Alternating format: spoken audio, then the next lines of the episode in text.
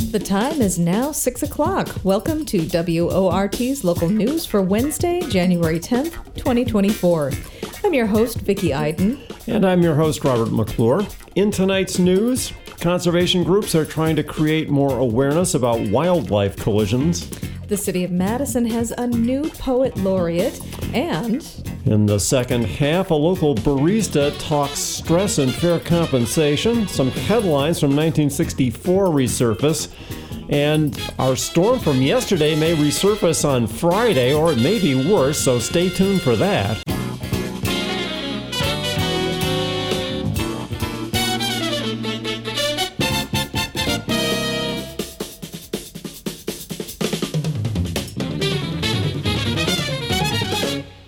Good evening, this is Rob McClure and Vicki Iden bringing you your local evening news live from the W O R T studios on Bedford Street in downtown Madison. Here are the headlines for this evening. Why have drug prices doubled in the last ten years? Insurers blame drug companies, while pharmacies blame the dominance of so-called pharmacy benefit managers. Those are the brokers between drug manufacturers, insurance agencies, and pharmacies. They decide what drugs are covered under an insurance plan and how much they cost. The Wisconsin State Journal reports that pharmacy benefit managers control how eighty percent of drugs are distributed in the United States. In Madison, the largest pharmacy benefit manager is Navitus, with over six hundred thousand enrollees. But lawmakers in Wisconsin are joining a nationwide push to regulate how these brokers operate and possibly help control drug costs. A bill introduced in November got a public hearing last month. The legislation would add on to existing law passed in twenty twenty-one that sought to regulate much more of pharmacy brokers' operations. And it would seek to protect independent pharmacists by requiring that pharmacies are paid for at least the cost of acquiring drugs. The bill has some bipartisan support, but insurers, drug companies, and major employer organizations have registered in opposition. A proposal to purchase seventy-five thousand acres of land east of Rhinelander in the interest of protecting the Pelican River has been revived, according to Wisconsin Public Radio. During last summer's state budget talks, a senator's anonymous objection stopped the proposal in its tracks. But now, state funds may not be necessary. A private conservation group, Gathering Waters, has raised the necessary four point five million dollars to match a federal grant. Local officials, with assistance from U S Congressman Tom Tiffany, are suing the federal government to stop the land purchase. They say they want the parcel to remain on the county's tax rolls. However, Gathering Waters says they will continue to pay the same amount of taxes. The land will still be used for logging and have public access for recreation. A little less than two years ago, Assembly Speaker Voss squeaked out a win in a primary where he faced an extreme MAGA devotee. The Associated Press reports that now, one year after his term began, he is facing a recall campaign. Petitioners filed yesterday with the Wisconsin Elections Commission. They claim that Voss has not done enough to reform the state's election procedures and did not make a strong effort to fire Commission Manager Meagan Wolfe. They've also stated they're angry that he fired the election investigator, Michael Gableman. But actually getting a recall election can be challenging.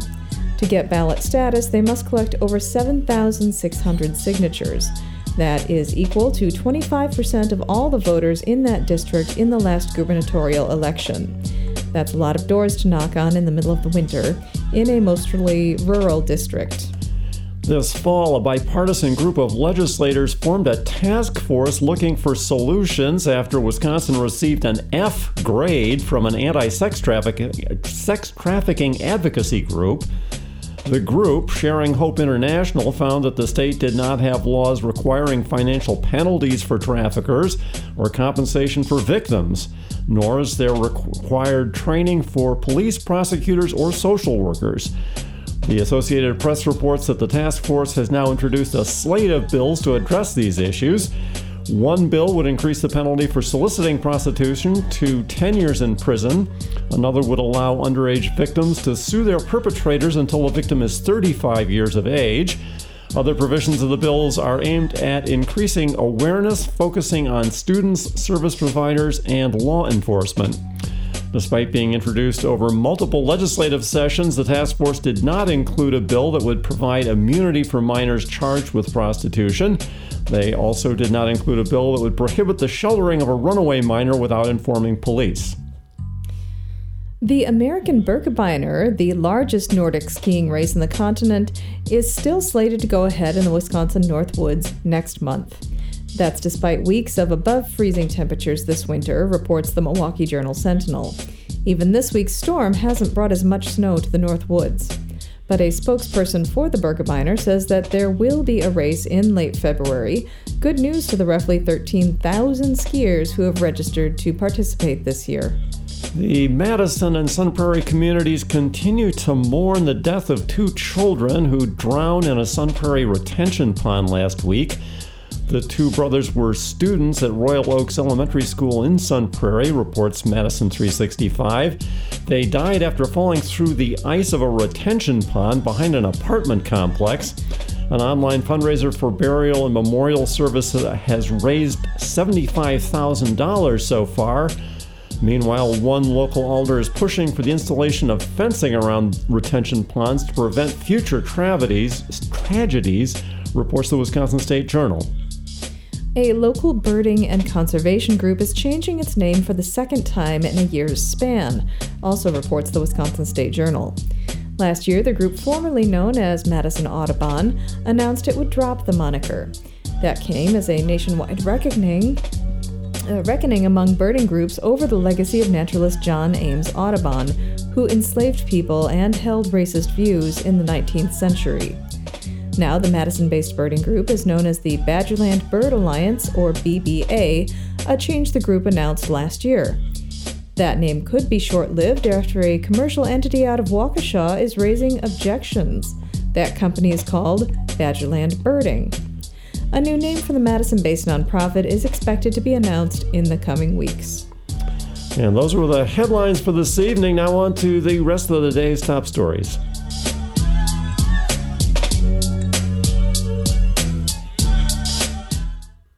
Wisconsin may not be in peak season right now when it comes to wildlife collisions with vehicles, but conservation groups are trying to create more awareness about the issue so that year-round risks are lowered, both for people and wildlife. Mike Mullen of the Wisconsin News Connection has the details. Data show that Wisconsin is among the top five states for car versus animal collisions, and on a national scale, wildlife advocates are highlighting efforts to prevent them. The National Wildlife Federation says there are more than one million such collisions in the U S each year, resulting in injuries and deaths to animals, drivers, and passengers. And costs associated with these accidents range between eight and eleven billion dollars annually. The Federation's Jeremy Romero says another impact tied to all this is the ecological effect. And roads, fences, development, things like that, are all types of fragmentation that decreased connectivity for wildlife to be able to move across the landscapes. Romero fears the situation could worsen with projections showing higher traffic volumes in the coming years. He points to good news, though, with the federal government rolling out a new three hundred fifty million dollars pilot program. States can apply for grants to pursue safe wildlife crossing infrastructure. A twenty twenty-one investigative report found Wisconsin has many crossings for smaller animals, but not deer. State officials contend these projects aren't as effective for species in this region. Still, Romero encourages all states to beef up research and look at ways to reduce these collisions. He says drivers can do their part, too. In this day and age, people are busy and on the go and rushing in a lot of ways. And I think if you're in an area where you know there's a lot of wildlife, the best thing and the, the most immediate step you can take to prevent wildlife vehicle collisions is to slow down. Other tips include keeping an eye out for animal crossing signs and to flicker your high beams when approaching wildlife in hopes of causing the animal to scurry away. The peak time of year for deer collisions is October through December during hunting and mating seasons, but D N R officials say there can be an uptick in late spring when fawning happens. This is Mike Moen for Wisconsin News Connection. Find our trust indicators at public news service dot org. It's now six fifteen, and you're listening to the live local news on W O R T. Steven S. Espada Dawson is Madison's new poet laureate. The Common Council appointed him to the honorary position last night. He succeeds Angie Trudell Vasquez, who has been the city's poet laureate since twenty twenty. Earlier today, Dawson told W O R T news producer Faye Parks how he started writing poetry, the common themes in his work, and his plans for the future. Thank you for joining me, Steven. Yeah, thanks for having me. So just to kick things off, how did you get your start writing poetry? I kind of have a bizarre poetry origin story that I'd be happy to tell you. I went to kind of a, a sketchy high school, and it was a little dangerous to go to the library. If if someone saw you going into the library, it could be bad for you. But I would sneak in, and I would go to the poetry section, and I would find lines to use in my love letters. And specifically Neruda. Neruda was my favorite person. So I actually got my start in poetry through blatant theft of uh, of someone someone else's work. One of the times that I snuck into the library, there was a poster for a poetry contest that one of the librarians was hosting. And the prize was uh, a brand new iPad, or sorry, iPod, and, and those had just come out. So this was a really big deal. I don't remember what I wrote about, but I do remember rhyming boulders and shoulders. Uh, it was probably a really terrible poem. But I ended up winning the contest because I was the only one in my entire school that submitted. That was my first sort of uh, poetry victory, my first poem, and uh, I haven't looked back since. And so how did you make your way to Madison? So my partner and I were living in Austin, Texas for a couple of years before this. Uh, I had just finished my Master's of Fine Arts in poetry. I moved to Austin, where she was finishing her Master's of Fine Arts in fiction. I mean, it was a great place to live for a little while. I got to teach poetry there, and I got to meet a bunch of great people. And kind of shot in the dark, I applied to a fellowship in Wisconsin through the Wisconsin Institute for Creative Writing, which is at U W Madison. And I got in. And I actually did my M F A in the Midwest, and I never thought I would make it back here. So here I am, and I've kind of fallen in love with the city. I, I never thought I would just be a couple blocks from a gorgeous lake and meet all the fantastic people here that I have. And now you're Madison's new poet laureate. How does this process work? Were you nominated for the position? I am, thank you. I just learned that last night, frankly, through uh, a voting process that took place at the Common Council, and I start on Monday the fifteenth.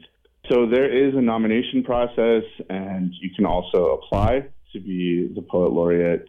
Someone forwarded me the application, actually, when it was past due. There was an extension that was happening, and I was like, there is no way this is going to happen. I've been in Madison kind of a short time, but I am bringing a lot of experience with me.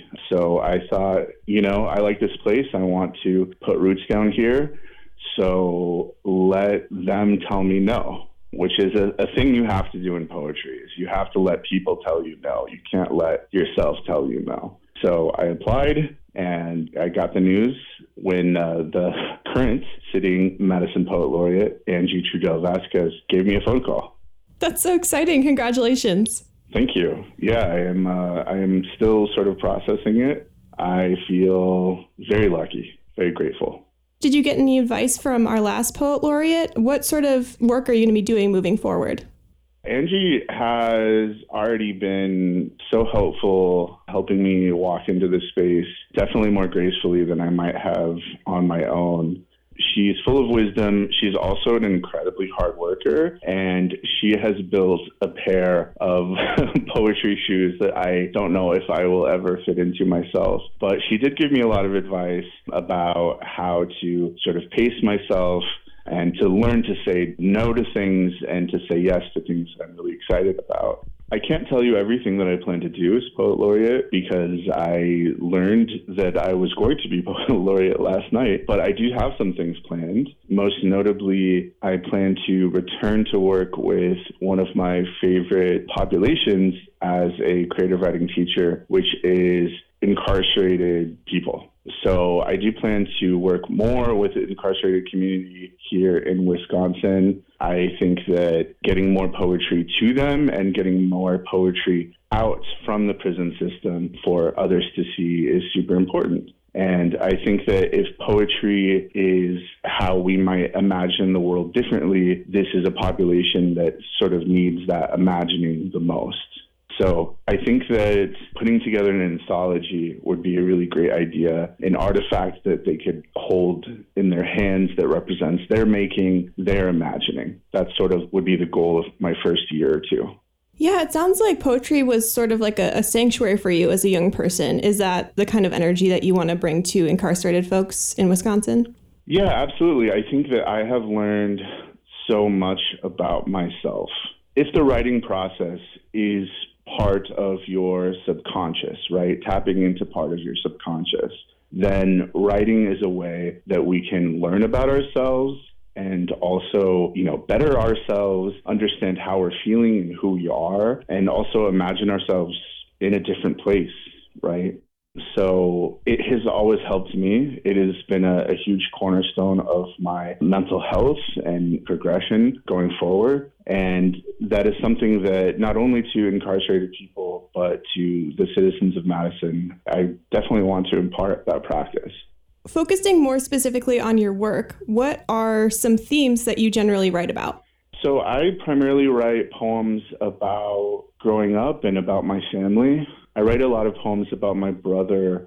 My brother is slash was a heroin addict, and he went missing in two thousand nine. Writing about a missing person is a really strange thing because there's no evidence to process, right? You're literally writing about an absence with no proof.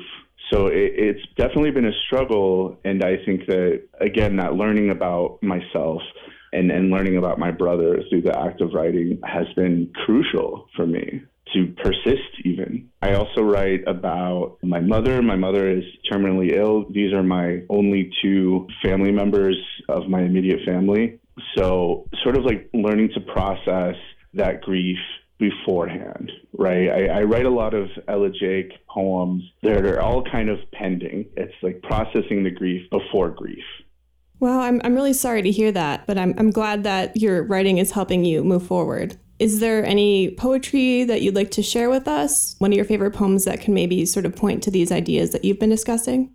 So I think this is a good poem to read because it was actually inspired. I, I wrote it here upon my first year here, and it was inspired by, I don't know if you remember, there was this kind of a massive hailstorm that happened in Madison. I saw some hail as big as golf balls, and it was really an astonishing thing when nature proves itself to you. So it sort of just shook me up. This is a poem called Ars Poetica with Passing Hailstorm. The ceiling is a woman buried upside down. Let me start again. In Maywood, California, there's a library that's important to me. Its many ceiling lights in different glass breasts pointing down at their readers, each nipple a gathering of dead moths. At the hospital, I hear a nurse call cancer the big casino, as in the house always wins. A house is a many-sided die, always rolling on its spine. I spent my teenage years watching a good mother lose her breasts, her hair. She screamed in the shower. She screamed in the mirror, each drain wreathed with death's jet-black wig. There was no Sesame Street episode for this lesson. The first time you see a man's hand up Cookie Monster's, your childhood dies a little. Every day, I wait under passing clouds, feverish and eager to see a flash of skin, something hairy and flesh-colored to point my pitchfork at. After that last hailstorm, the front yard looked like a fancy party where the guests lost all their pearls. Watch me busy myself with finishing line. String each bead of ice together. Let me start again. This is a gift quickly melting in my hands. So this was my first shot at an Ars Poetica. An Ars Poetica is a form of poem that is about poetry. And Ars Poeticas are really difficult, right? And some people even say that you shouldn't write them until you've been writing poetry for fifty, sixty years, right? But when you are really close to death in your life, it can kind of make every poem feel very urgent, feel like an Ars Poetica. So it's something that I've really resisted, to write a poem about poetry. And this was my first real shot at it. So the poem does talk about primarily my mother and her sickness and the devastation that is cancer, and it casts a shadow much bigger than itself, right? So it's obviously about that shadow growing up, but also about poetry and specifically that connection to her life being this gift, right? This gift of a pearl necklace that I am making. And as I am making it, it is melting in my hands. So this poem does feel very urgent to me. It feels like it's a poem that knows that death must come and, and life must end. But the creating, the making really never stops. So I'm curious, too, are there any particular poets or writers in general that have been an inspiration for you? Oh, wow, yes. The list is, is very long. I owe so much of my poetry to reading. I mean, truly, there is no way to become a better writer than to become a, a better reader. So I think that Natalie Diaz is probably my favorite poet. I think that Matt Rasmussen is a close second. Natalie Diaz's book, When My Brother Was an Aztec, is primarily about her, her brother's struggle with addiction and how it impacted the family. And Matt Rasmussen's book, Black Aperture, which is sort of underrated. It flies under the radar a lot, and I think that everyone should read it. It is about his brother and the loss of his brother at a young age. And I think that if both of those books sort of like had this love child, I think that it would result in, in work similar to mine. So you mentioned the importance of reading. Where can folks find more of your poetry? Do you have a website or social media you'd like to plug? Yeah, absolutely. So I do have a website. If you just search my name, Steven Espada Dawson, it's one of the first links that comes up. And I don't really have social media, but I do have a, a Twitter. And I say that because it's unfortunate and most people shouldn't have a Twitter. So. Before I let you go, is there anything else you'd like to share with our listeners, either about your new position, about poetry in general? Yeah, I mean, this is something that I said at the Common Council last night, but I think that I, I think that part of what gave me this position is the things that, that you can quantify. What what qualified me for this position are things that you can quantify, these uh, awards and publications and things like that, and teaching experience, et cetera. But I have to say that I know what it's like to be an underdog. And that underdog community is who I intend to help most as poet laureate. Uh, and I think that's what qualifies me most for this position. And I, I can't tell you enough about how excited I am.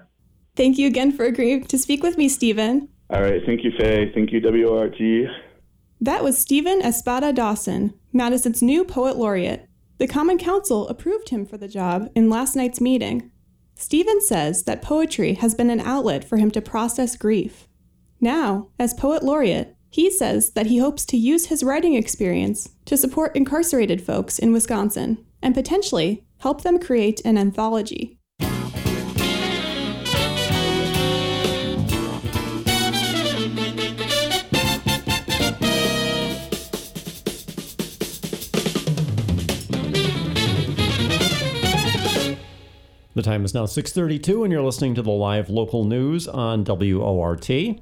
I'm your host, Robert McClure, here with my co-host, Vicki Iden. Thanks for staying with us.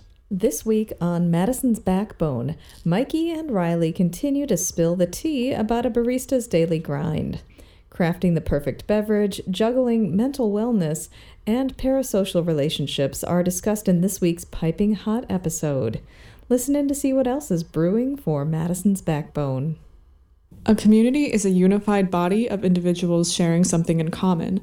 Over a quarter of a million people call Madison, Wisconsin their home. Have you ever wondered about the secret to Madison's vibrant and unique community? Well, I have the answer for you. Workers. This segment features the working voices who undeniably strengthen and brighten Madison's community on the daily. I am Riley Cutright, and this is Madison's Backbone.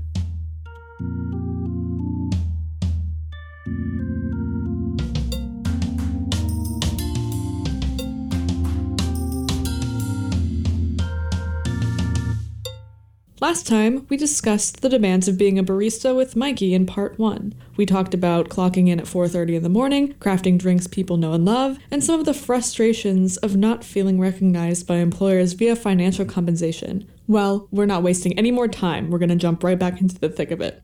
They have pockets overflowing with profit, and that profit only goes up. And, you know, our compensation doesn't change. It doesn't change relative to inflation, and it doesn't change relative to prices. So I'm wondering why they don't see the value in their front line. They want to have as few baristas as possible and stretch them as far as possible. And the Band-Aid solution for them, I guess, is that, hey, we'll pay for your therapy. Yeah, going back to like stretching you as thin as possible mm-hmm. and expecting you to do all of these things. But how does that kind of affect your mental capacity? Like, how does that affect your day-to-day, being stretched so thin at a job that is so demanding? It's kind of a constant teetering seesaw experience of trying to weigh up how much the colleagues that I have and how much they mean to me is worth against the exasperation that comes along with trying to keep up with corporate expectation. And I, I'm happy to tell you confidently that I rock at my job, like I'm excellent at it, but even still, you know, I'm faced with this dilemma of trying to challenge myself. And not that there's anything unhealthy about challenge in that sense, but the expectations only get higher and the promises fall through. And of course, you know, it, with the context of the reduction in labor,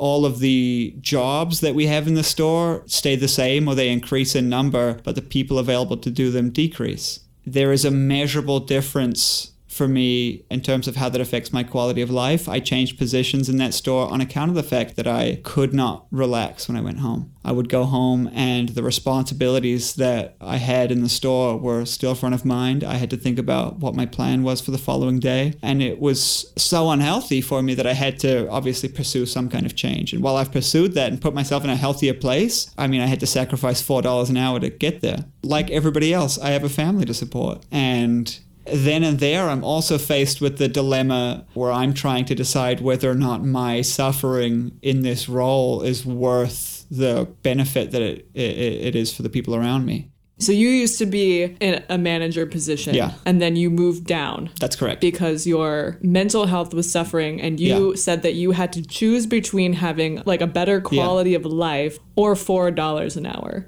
And I think that is like so appalling. How do you feel about having to choose between four dollars an hour or your mental health?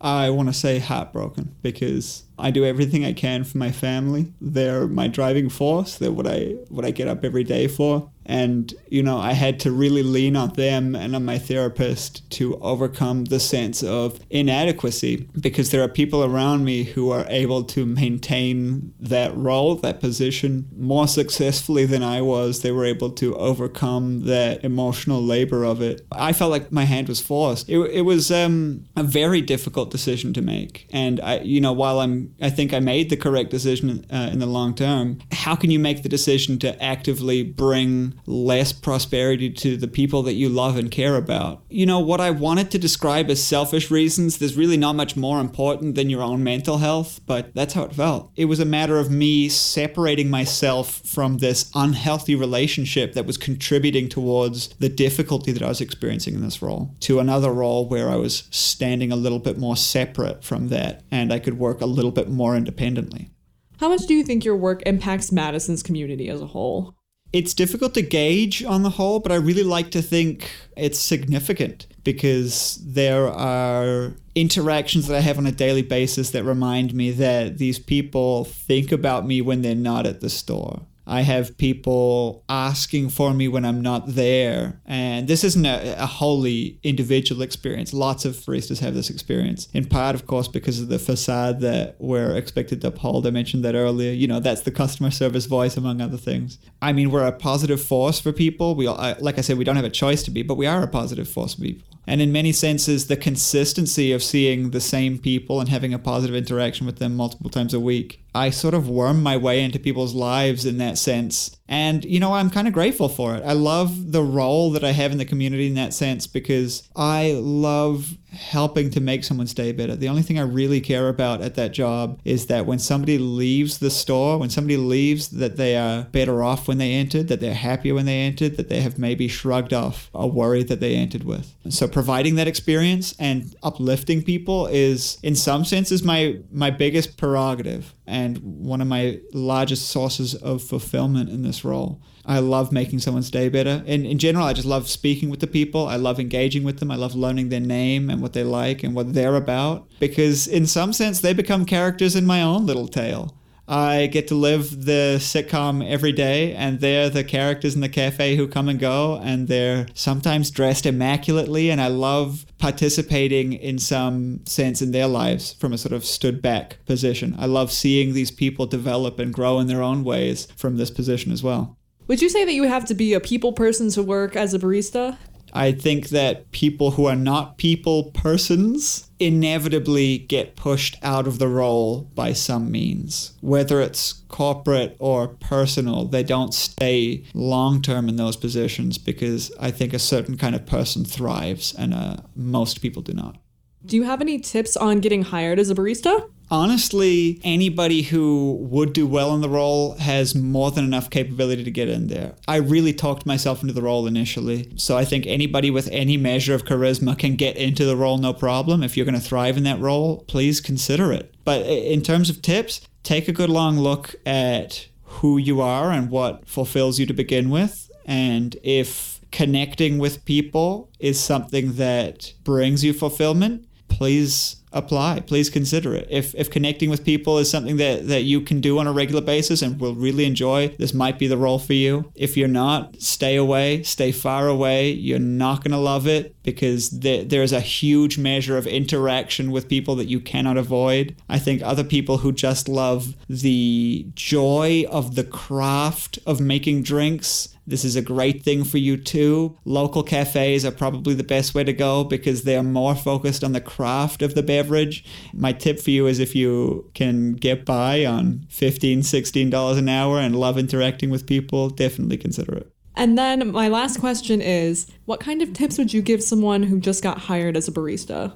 The best advice I can give for you is to find anything and everything you can about the role, all of the aspects of the role. Find something that you love, lean into that, and try to remain open-minded and versatile as well. For me, something that I got a kick out of right away is I do love the craft, as I was just describing, actually making the beverages, even if it is on repeat. I do enjoy it. Physically, I get fulfillment from that. The muscle memory that's involved, how fast I can go. Yeah, that's something that I, I, I very much enjoy. Find something that you're good at right away. And in addition to that, take a good look at the people around you and try your best to love them, for one. But acknowledge if there are people that you know you're not going to get along with. Acknowledge if there's people that you think their behavior maybe doesn't align with yours. Or to go further than that, acknowledge if there's any behavior happening already there that could be considered toxic. And consider putting yourself in a different environment if that's the case. Because the longer that something like that goes on or festers or normalizes, I don't think your experience is ever going to get to a place where it's flowing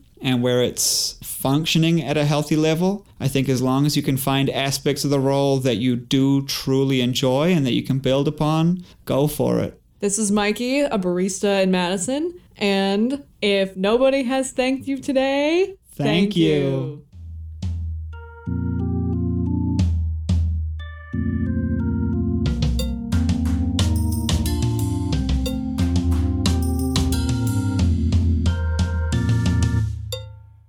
And it's time now for the most comprehensive weather report on the airwaves with W O R T weather guru, Rob McClure.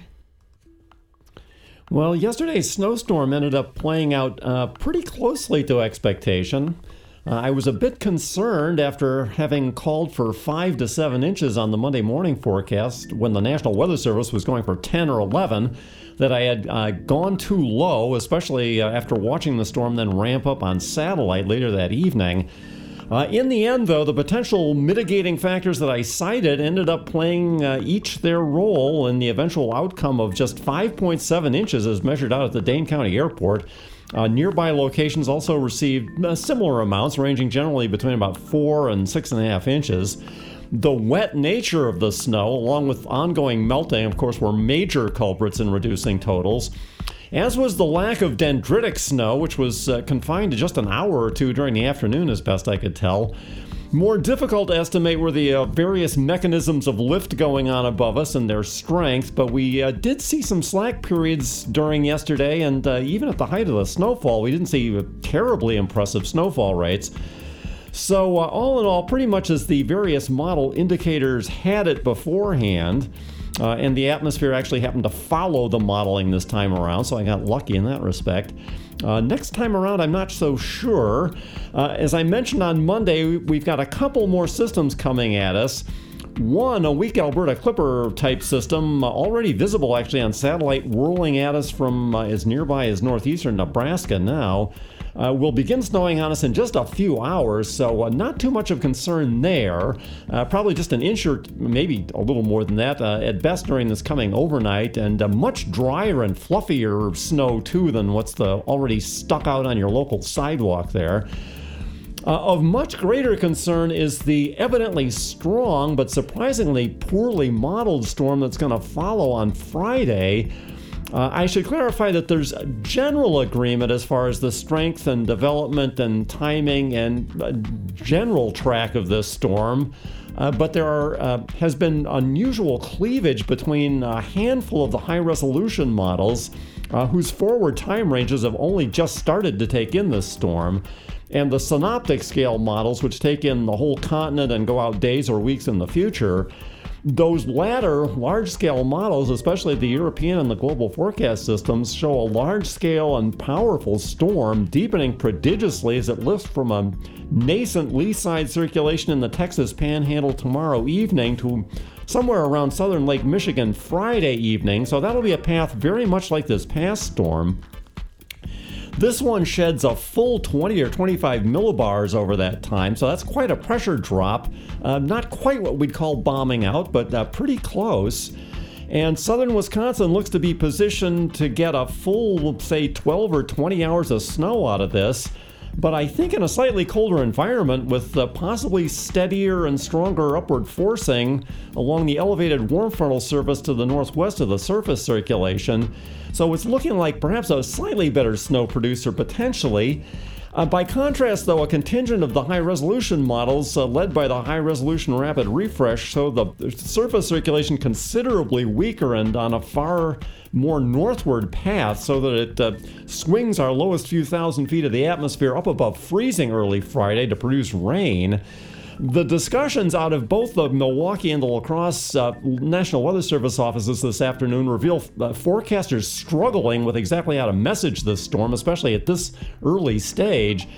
So stay tuned to this one. My suspicion is that the coming storm may show a lot of the same features as this past one, with lesser amounts of wetter snow off to our east and higher totals than as you go west.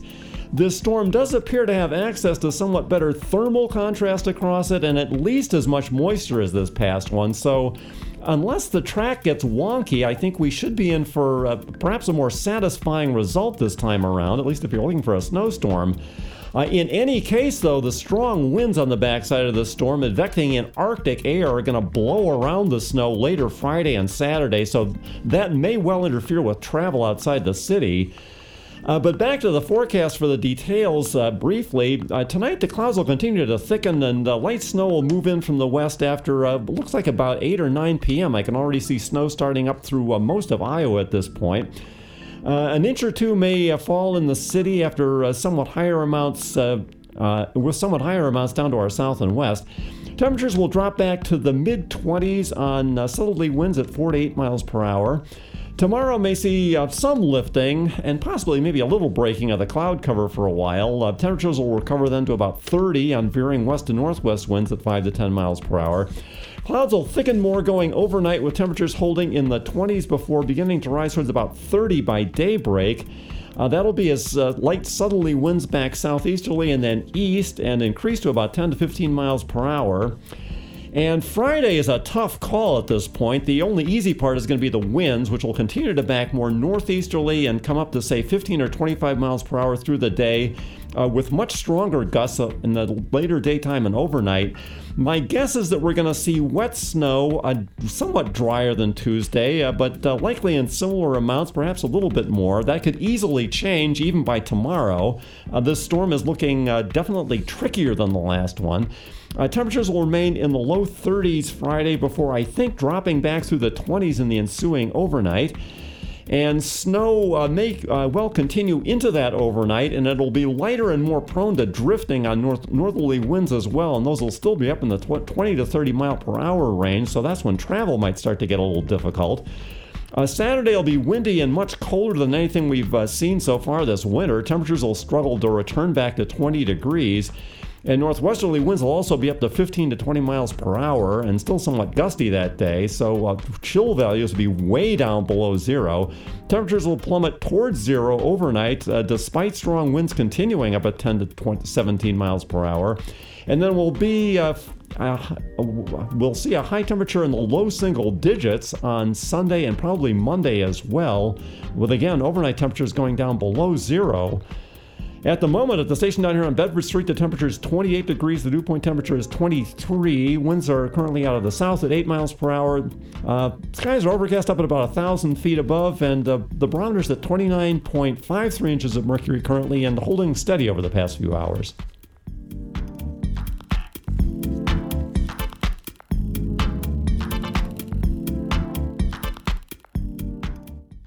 It's now six fifty p.m. and you're listening to the live local news on W O R T. We go now to nineteen sixty-four for business news from Atwood Avenue to Hilldale and transportation milestones from the Causeway to University Avenue. Stu Levitan has the headlines from sixty years ago on this week's Madison in the sixties. All these come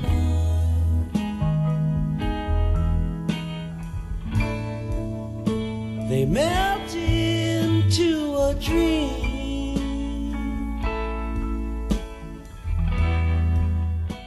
Madison in the sixties, Business Wire. On January fifth, Edgewater Hotel manager Austin H. Faulkner announces the hotel has purchased thirty-eight thousand square feet of lakefront land to its east, part of the historic Hanks Estate, from the National Guardian Life Insurance Company, extending its waterfront holdings to nearly a full block for a, quote, unique development to be detailed later. A month later, the insurance company begins construction of its headquarters, a modernistic black cube on the adjoining Vilas Estate.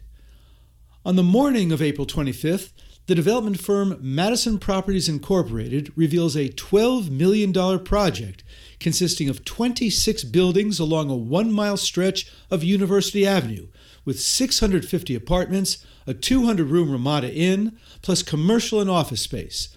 Later that afternoon, it announces plans to build a ten-story, two hundred twenty-five room Holiday Inn in the four hundred block of State Street, which would be the second attempt to build a hotel where Victor Music burned down in December nineteen sixty-one.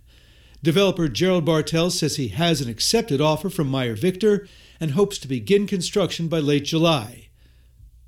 On July twentieth, about two hundred people, most of them state employees, attend the dedication of the five-building, twelve million dollars Hill Farm State Office Building Complex, occupied since February.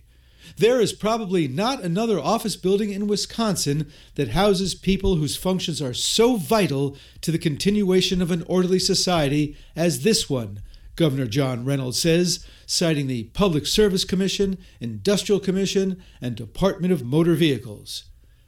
On September tenth, the council approves a compromise with the towns of Madison and Fitchburg over sixteen disputed annexations, under which Madison annexes Eagle Heights, the two university farms on Mineral Point Road, and the Westside Businessmen's Club, while the town of Madison keeps twelve parcels, including the Sears Warehouse on Fordham Avenue.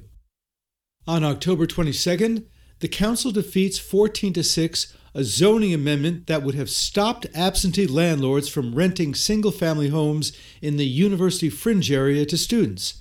The failed amendment by Vilas Area Alderman Harrison Garner, which would have limited family to bona fide residents of Madison, quote, bound together by ties of blood, marriage, or dependency, was supported by the Lake Winkler Community Council and recommended for adoption by the Plan Commission, but successfully opposed by the Wisconsin Student Association and the Board of Realtors.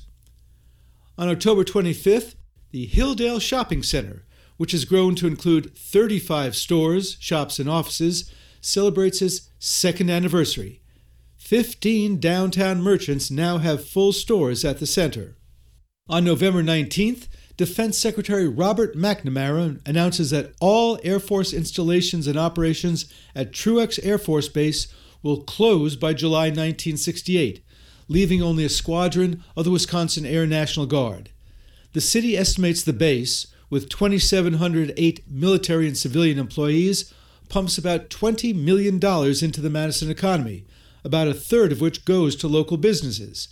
The airfield, headquarters for the thirtieth North American Air Defense Command, was named after Madison fighter pilot First Lieutenant Thomas L. Truax, killed in a training flight in November nineteen forty-one. Madison Municipal Airport Superintendent Robert Scults says he expects the land and buildings to be turned over to the city. The closing will take about eight hundred students and about two hundred thirty thousand dollars in federal aid out of the Madison schools. November twenty-seventh, describing the Atwood Avenue Business District as an area, quote, of old, deteriorating structures and traffic congestion that offers depressing, unexciting appearance for its unplanned, inconvenient, unattractive, and mixed use, the City Plan Department calls for a variety of initiatives, including a shopping center at Shanks Corners. And on December twenty-first, the council approves the purchase price of one hundred seventy-five thousand dollars for forty-one acres of U W land at Mineral Point and Rose Road for the proposed Hickory Hill Park, and files an application for a federal grant to defray some of the cost. The park is ultimately named for Vilas Area Alderman Harrison Garner. And these transportation milestones. February nineteenth.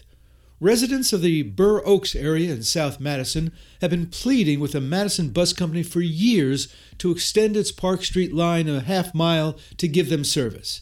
Just days after Alderman Richard Kopp introduces a resolution to study a municipal bus system because the company had, quote, failed to provide the type of bus service which is essential to the welfare and property of city residents, this company agrees to extend the line. On April twelfth, traffic engineer John Birch proposes the Outer Circle as a way to facilitate parking and ease the current traffic congestion on the Capitol Square, which is caused by the current load of more than sixteen thousand cars a day. The plan, featuring five new sets of lights to regulate traffic moving in the opposite direction as traffic on the square, is in place by fall and quickly gains acceptance. In September, the council makes North Lake Street, which had been one way toward Lake Mendota between University Avenue and State Street, a two-way street. On November third, voters approved by better than two to one, borrowing six point five million dollars in three bond issues for major street projects, including the Monona Causeway, University Avenue, and Highway one thirteen, along with improvements to the airport and to storm and sanitary sewers. Two days later, the State Public Service Commission approves the plans and specifications for dredging to create the roadbed for the causeway. Construction bids come in under budget, and the city plans to open the road by late nineteen sixty-six. December second, the State Highway Commission officially approves the University Avenue Expressway. Land acquisition will cost about five million dollars, with construction estimated at six million dollars. The federal government will pay about half. Construction should start in about a year and be done by nineteen seventy. On December seventeenth, it's bicycles, not cars, that concern Police Chief Wilbur Emery at a traffic commission meeting. He wants all fourteen thousand banned from State Street and the Capitol Square at all times and from other main streets during morning and evening rush hours. Bicycles slow traffic and become hazards, Emery tells the traffic commission, noting the fifty-two bike accidents this year, forty-one involving injuries. The commission does not act on Emery's request. And as the year ends, the State Highway Commission marks State Street as a scenic route and calls for the removal of all overhead signs and billboards. And that's this week's Madison in the sixties. For your award-winning, listener-supported, bike-riding W O R T news team, I'm Stu Levitan. And that does it for our show this evening. Thanks for listening to W O R T's live local news at six. Our headline writer this evening was David Ahrens. Especially special thanks to feature contributors Riley Cutright, Stu Levitan, and Wisconsin News Connections' Mike Moen. Katie Gergella is our on-air engineer. Faye Parks produced the newscast, and Shelley Pittman is the news director at W O R T. I'm your host, Robert McClure. And I'm your host, Vicki Iden.